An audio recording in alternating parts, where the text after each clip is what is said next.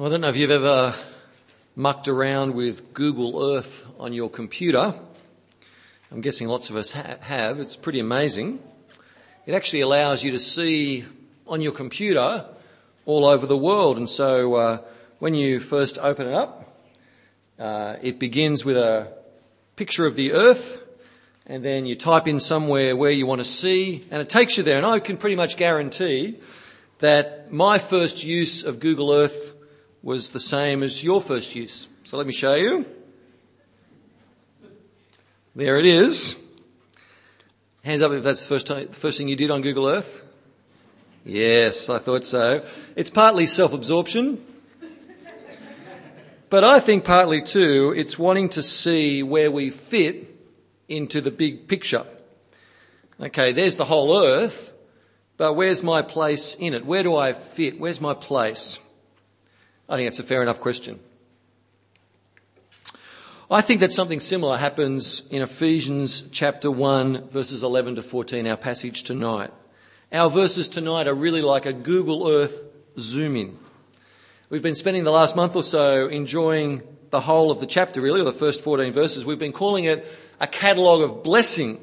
It's a catalogue of spiritual blessing that we enjoy if we belong to Christ. The blessings of election, and adoption and redemption. And last week we considered the blessing of God having made known to us his big plan for all of creation. In, in terms of big pictures, okay, it doesn't really get any bigger. You can see it, just to remind you, you can see it stated at the end there of verse 10. The end of verse 10, can you see it? He says there to bring all things in heaven and on earth together under one head, Christ. That is a big picture of a big plan. It's a plan that literally encompasses and includes every single thing. We thought about it last time. It's a grand plan. It's a massive plan. And we considered last time the blessing of God revealing it to us. But there's a real sense, you know, that in our verses tonight, the last page of the catalogue of blessing, these verses are a bit like a Google Earth zoom in. Because from the massive picture of verse 10 and God's grand plan, the apostle almost zooms in to show us where we are in it, to show us our place in the grand plan. And in a word, the blessing that Paul shows us tonight is inheritance. That's our focus tonight, the blessing of inheritance. So make sure you got your Bible open at Ephesians chapter 1 if you can. There's an outline of the talk on the inside of that bulletin. Let me pray and ask for God's help that we might appreciate truly uh, our place in His plan. Heavenly Father, we thank you uh, for this passage once more, a passage we've been spending lots of time in, Father, a passage with great truths it, massive truths. And again, Father, tonight we ask that you'd help us to understand what you say and appreciate what you say and respond rightly to what you say. It's in Jesus' name we pray all this. Amen. Well, point one in your outline, and I want you to jump in with me at verse 13. Verse 13, let me read it for us. Verse 13, we read there, And you also were included in Christ when you heard the word of truth, the gospel of your salvation. It's a great sentence. It's a great sentence there in verse 13. Included in Christ. We all love to be included, don't we? No one much likes to be excluded. We love to be included, but to be included in Christ, well, that's an extraordinary thing. Because you see, all of the blessings that we've been pondering and delighting in through this catalogue, all of those blessings, they are only enjoyed in Christ. They are only enjoyed by someone who belongs to Christ. They're not enjoyed in anywhere else, only in Christ. And so, there in verse 13, Paul reminds his readers when they heard the gospel and when they believed the gospel, they were included in Christ. It's a great sentence. But let me tell you, you actually need to notice two small words in that sentence to appreciate something even greater about the sentence. Have a look at it with me. He says, and you also were included in Christ. It's those two words, you and also that are the important ones to help us actually appreciate how great that sentence is. We won't really appreciate it fully unless we grab the you and the also. And to help us what he means by that, to help us who are the you and why does he say also, we need to glance back at verses 11 and 12. So have a look at those with me, 11 and 12. In those verses, okay, Paul talks about we who were the first to hope in Christ there in verse 12. Can you see it? We who were the first to hope in Christ. The we is Paul and his fellow Jewish Christians. They were the first to hope in Christ, the disciples of Jesus, the apostles of Jesus, and those among the Jews who first turned to Christ. They were converted on the day of Pentecost and through the events of the book of, the, of, of Acts, they were the first. But as we thought about last time, remember, God is bringing all things on earth under Christ, even Jew and Gentile. And even though we Gentiles here in Dubbo, even though we are not physically part of the descendants of Abraham, even though we are separate from the promises of God, remember last time we thought about it, in Christ Jesus, even those who are once far away can be brought near through the blood of Christ. And so in verse 13, Paul writes to those who are Gentiles, Gentiles like us who are not Jewish, and says, hey, this is all not just for the Jews. Verse 13, you also, you Gentiles also were included in Christ when you heard the word of truth, the gospel of your salvation. It's a great blessing. It is a great blessing. In the gospel of Jesus, even we who were once far away, even we can be brought near. It's through belief in the word of truth. It's through belief in the gospel of salvation. I reckon it's expressed really wonderfully over in chapter 2 and verse 17. You might want to glance at it with me. Chapter 2 and verse 17. We read there, chapter 2, verse 17, we read, He, that's Jesus, Jesus came and preached peace to you who were far away and peace to those who were near, for through him we both have access to the Father by one Spirit. It's great. We who have no physical claim on the promises of God, even we can be included in Christ, the Jewish Messiah. We are adopted into the family. We are redeemed from our sin. Our sins are forgiven. That is the gospel of peace that was first preached by Christ and secured by Christ through his saving death on our behalf. Christ died for Jew and Gentile. Christ died in our place bearing our sin, the Lamb of God who takes away the sin of the whole world. And folks, let me tell you, if you're here tonight and you are someone who is looking in at Jesus, someone who is seeking spiritual truth, we're really glad you're here tonight and there could be no more important quest to be on than that. And can I ask, please consider carefully the message of the gospel of Christ Jesus because it is a message of peace.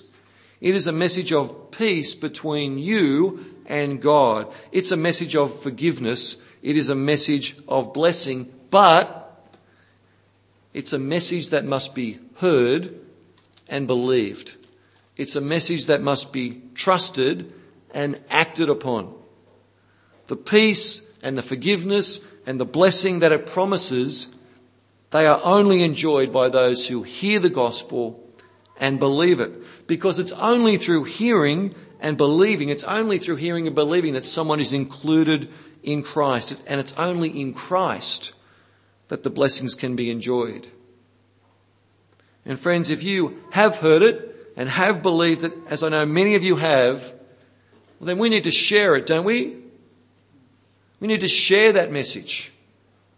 If the only way to be included in Christ and these incredible blessings is to hear the gospel and to believe it, we need to share it. Because how could people possibly hear it and believe it if we don't tell it? And later on in the letter, in chapter 6, you don't have to look at it now, but later on in chapter 6, Paul describes Christians as having their feet fitted with the readiness that comes from the gospel of peace feet fitted with readiness. It's part of this bigger soldier imagery that's, that's happening in chapter 6. Feet fitted with the readiness that comes with the gospel of peace. Peace. Peace. We bring the image forward in time, okay, and it's like we're on constant standby. We are God's rapid deployment battalion. Our feet are fitted with the readiness that comes from the gospel of peace. And our world, you know, our city, our town, desperately needs the peace that only belief in the gospel can bring. Our friends, our family need that peace. So we need to speak it. We need to share it. We need to discuss it. Out there, okay? Out there, not just in here. We've got to stop sitting on our hands. We've got to stop making lame excuses. We've got to share it. Our feet are fitted with the readiness that comes with the gospel of peace. From the big picture last week, okay, of God bringing all things in heaven and on earth together under Christ, Paul zoomed in. Even we who are Gentiles, even we Gentiles who live in Dubbo, even we can be included in Christ. And we were included in Christ when we heard the word of truth, the gospel of our salvation, and we believed it. But hey, Paul hasn't finished zooming, okay? It's about to become even more up close and personal, and we can see that as we keep on reading into verse 13. So, point two on your outline and verse 13.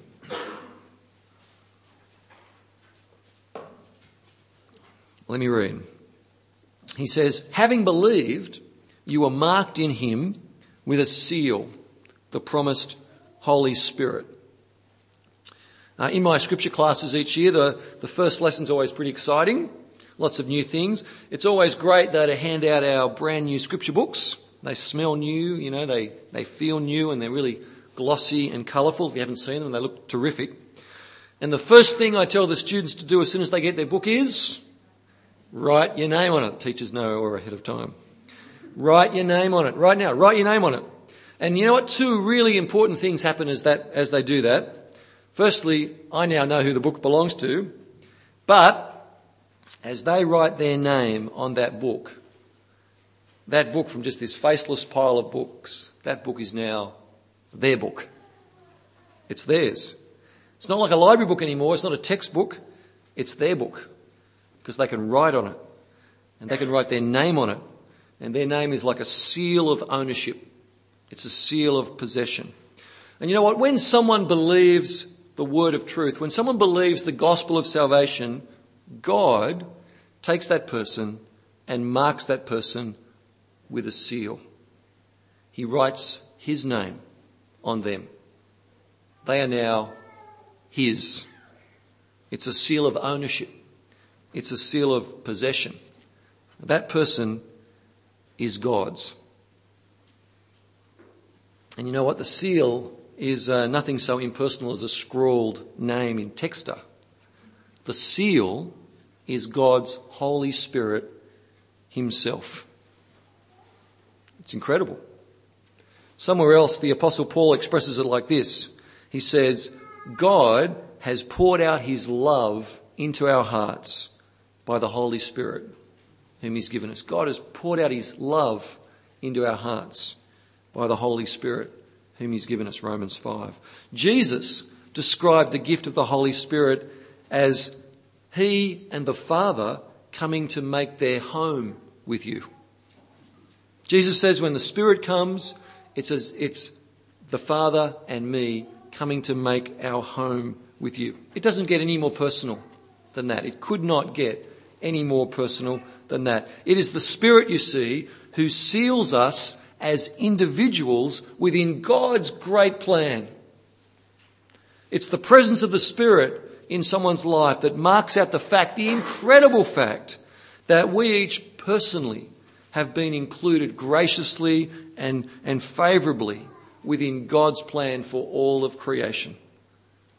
He's the spirit of adoption.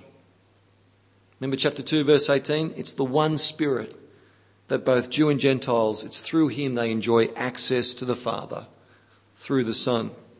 We were included in Christ, okay, when we heard the word of truth the gospel of salvation, and having believed, we were marked in Christ with a seal, the promised Holy Spirit. Of course, it hasn't all happened yet. God's plan is moving forward toward that moment when the times will have reached their fulfillment. God's plan is moving forward to that last day.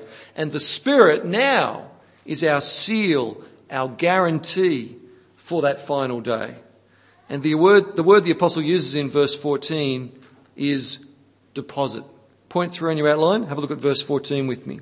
Verse 14, he says, The promised Holy Spirit, who is a deposit, guaranteeing our inheritance until the redemption of those who are God's possession.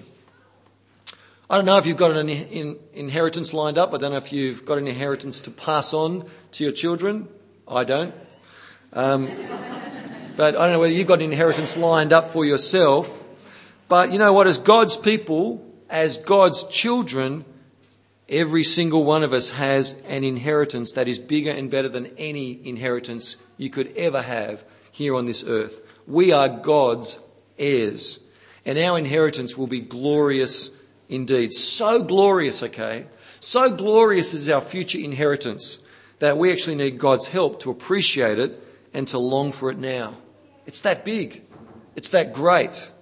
That's why in chapter 1 and verse 18, the apostle prays for these Ephesian Christians. You know what he prays? He prays for them that, verse 18, he prays for them that the eyes of your hearts may be enlightened in order that you may know the hope to which he has called you, the riches of his glorious inheritance in the saints. Our inheritance, you see, as the children of God, is so rich in glory.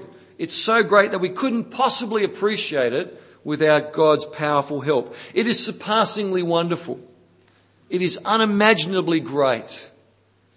And when the times will have reached their fulfillment, Jesus will return, and sin and evil and death will be finally banished. No more. There'll be not even a memory of them. There'll be no more sickness, no more mourning, no more crying, no more pain. We cannot imagine how great that future will be because our imaginations now are so limited by sin.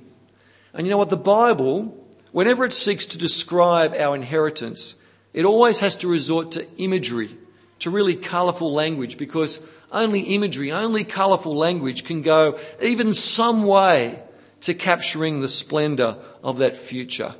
And I want to read just a couple of examples of that imagery for you, just because I want us to, I want God even now, right now, to enlighten our eyes, the eyes of our heart, to the riches of that glorious inheritance.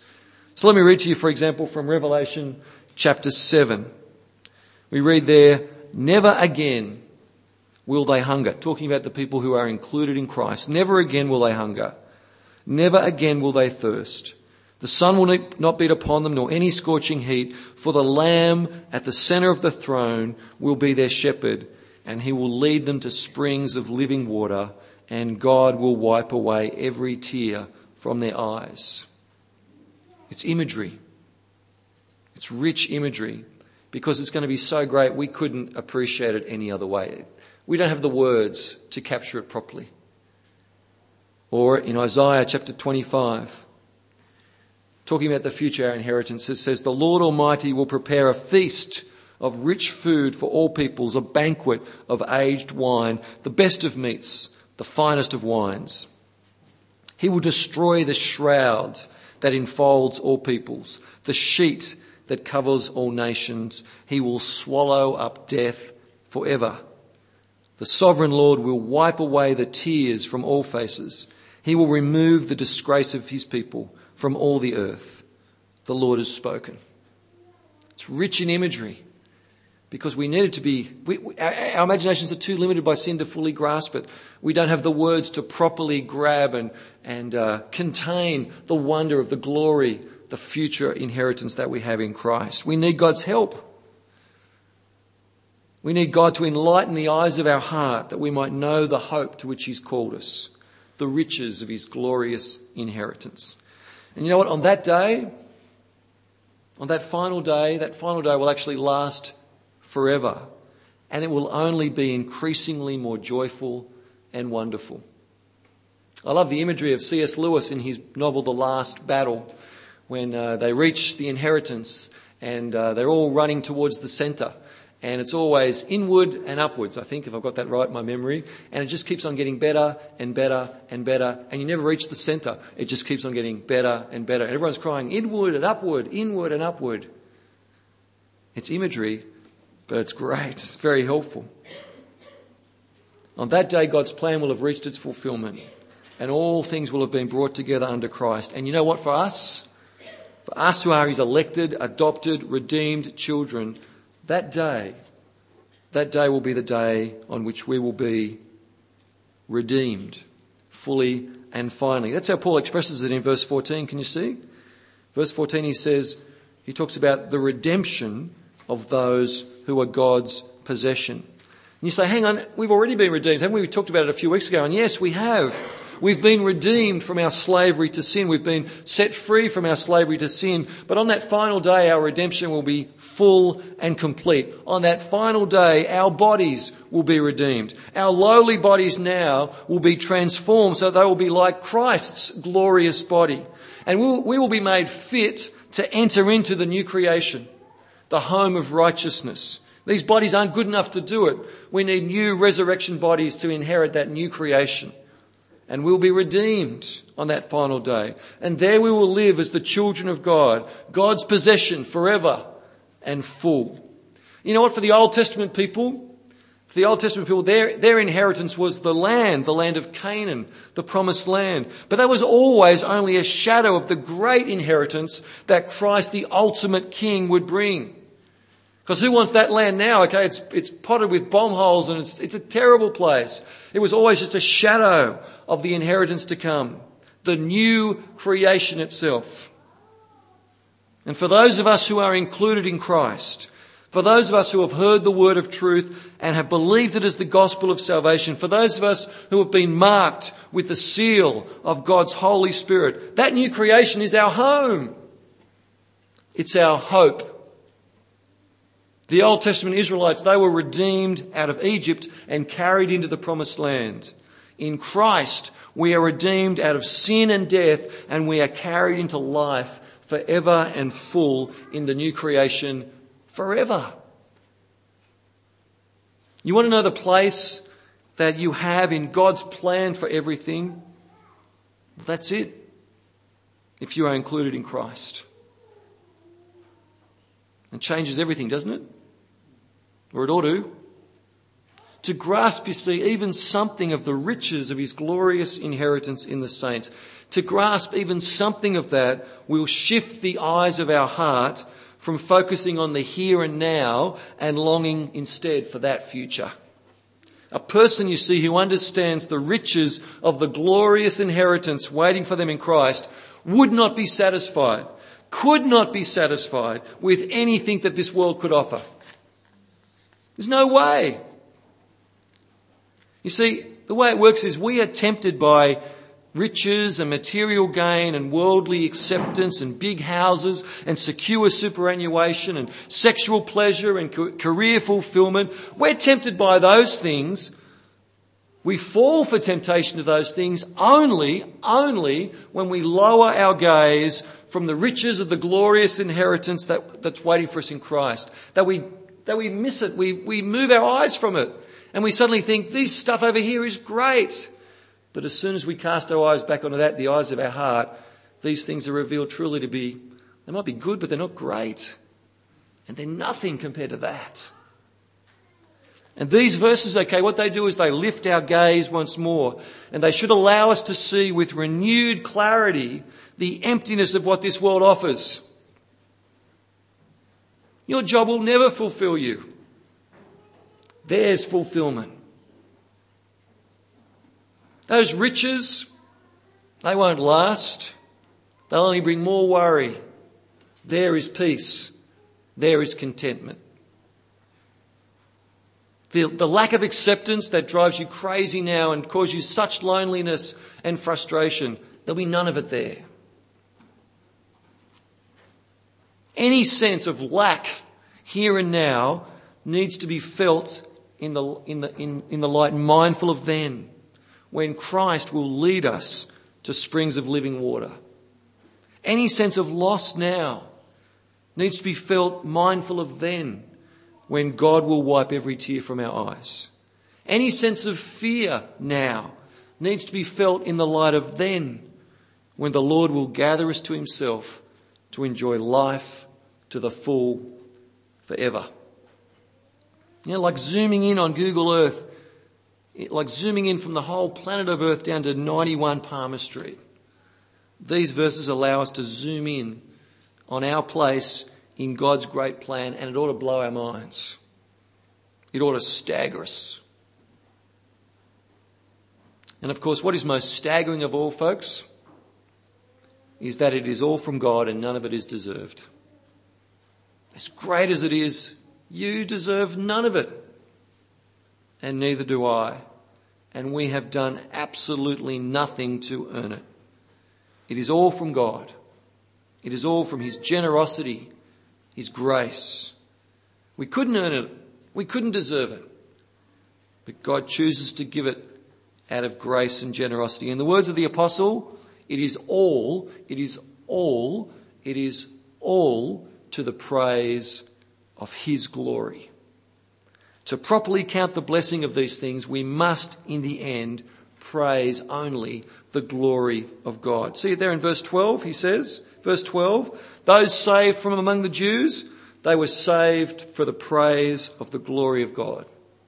Verse 14, our redemption as God's possession, it is all to the praise of his glory. And so we do well, okay, to zoom in on God's great plan. We do well to zoom in to appreciate our place in it, but it's God's plan. It's God's plan. And our election, our adoption, our redemption, our inheritance, it's all due to God. We take no credit for it. He deserves all the honour for all of it. It is all according to the plan of God, who in verse 11 works out everything in accordance with the purpose of his will. He is a mighty God. He is absolutely sovereign. He is absolutely gracious. And we belong to him because of his grace. And to belong to him, well, it's inexpressible joy, isn't it? And so we should declare his praises. Not just in here, but out there as well. We should talk him up tomorrow. We should be talking him up. God has called us to be his people that we might declare his praises in here and out there most of all. And so we should. For even we, you see, have been included in Christ. Even we. You believe it? Through the word of truth, the gospel of, your, of salvation. If you've heard it, if you've, if you've believed it, even you have been included in Christ. Even you have been marked with the seal of His Holy Spirit. Even you have a guaranteed inheritance, glorious and rich. Even you. And even me. Brothers and sisters, make no mistake, this is fantastic stuff we've been thinking about. It couldn't be better stuff to have thought about the last few weeks than we've been thinking about. It is wonderful. But please, credit where credit's due. It's all to the praise of His glory. It's all to the praise of His glory. How about we pray?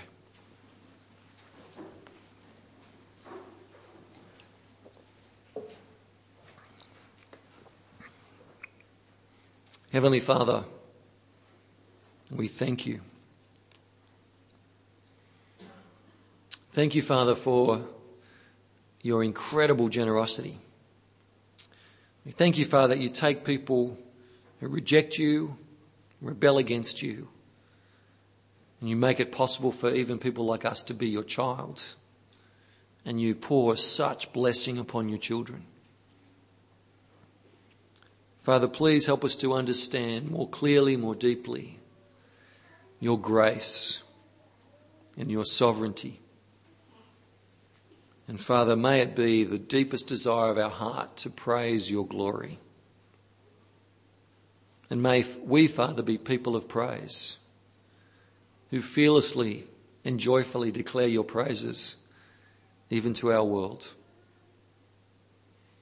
And Father, we thank you for our inheritance.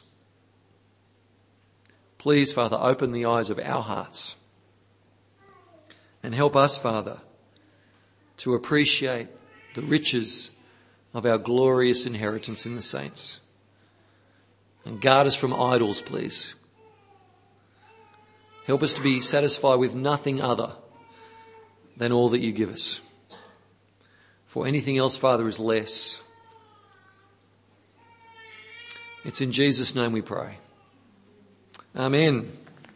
Well, I hope it's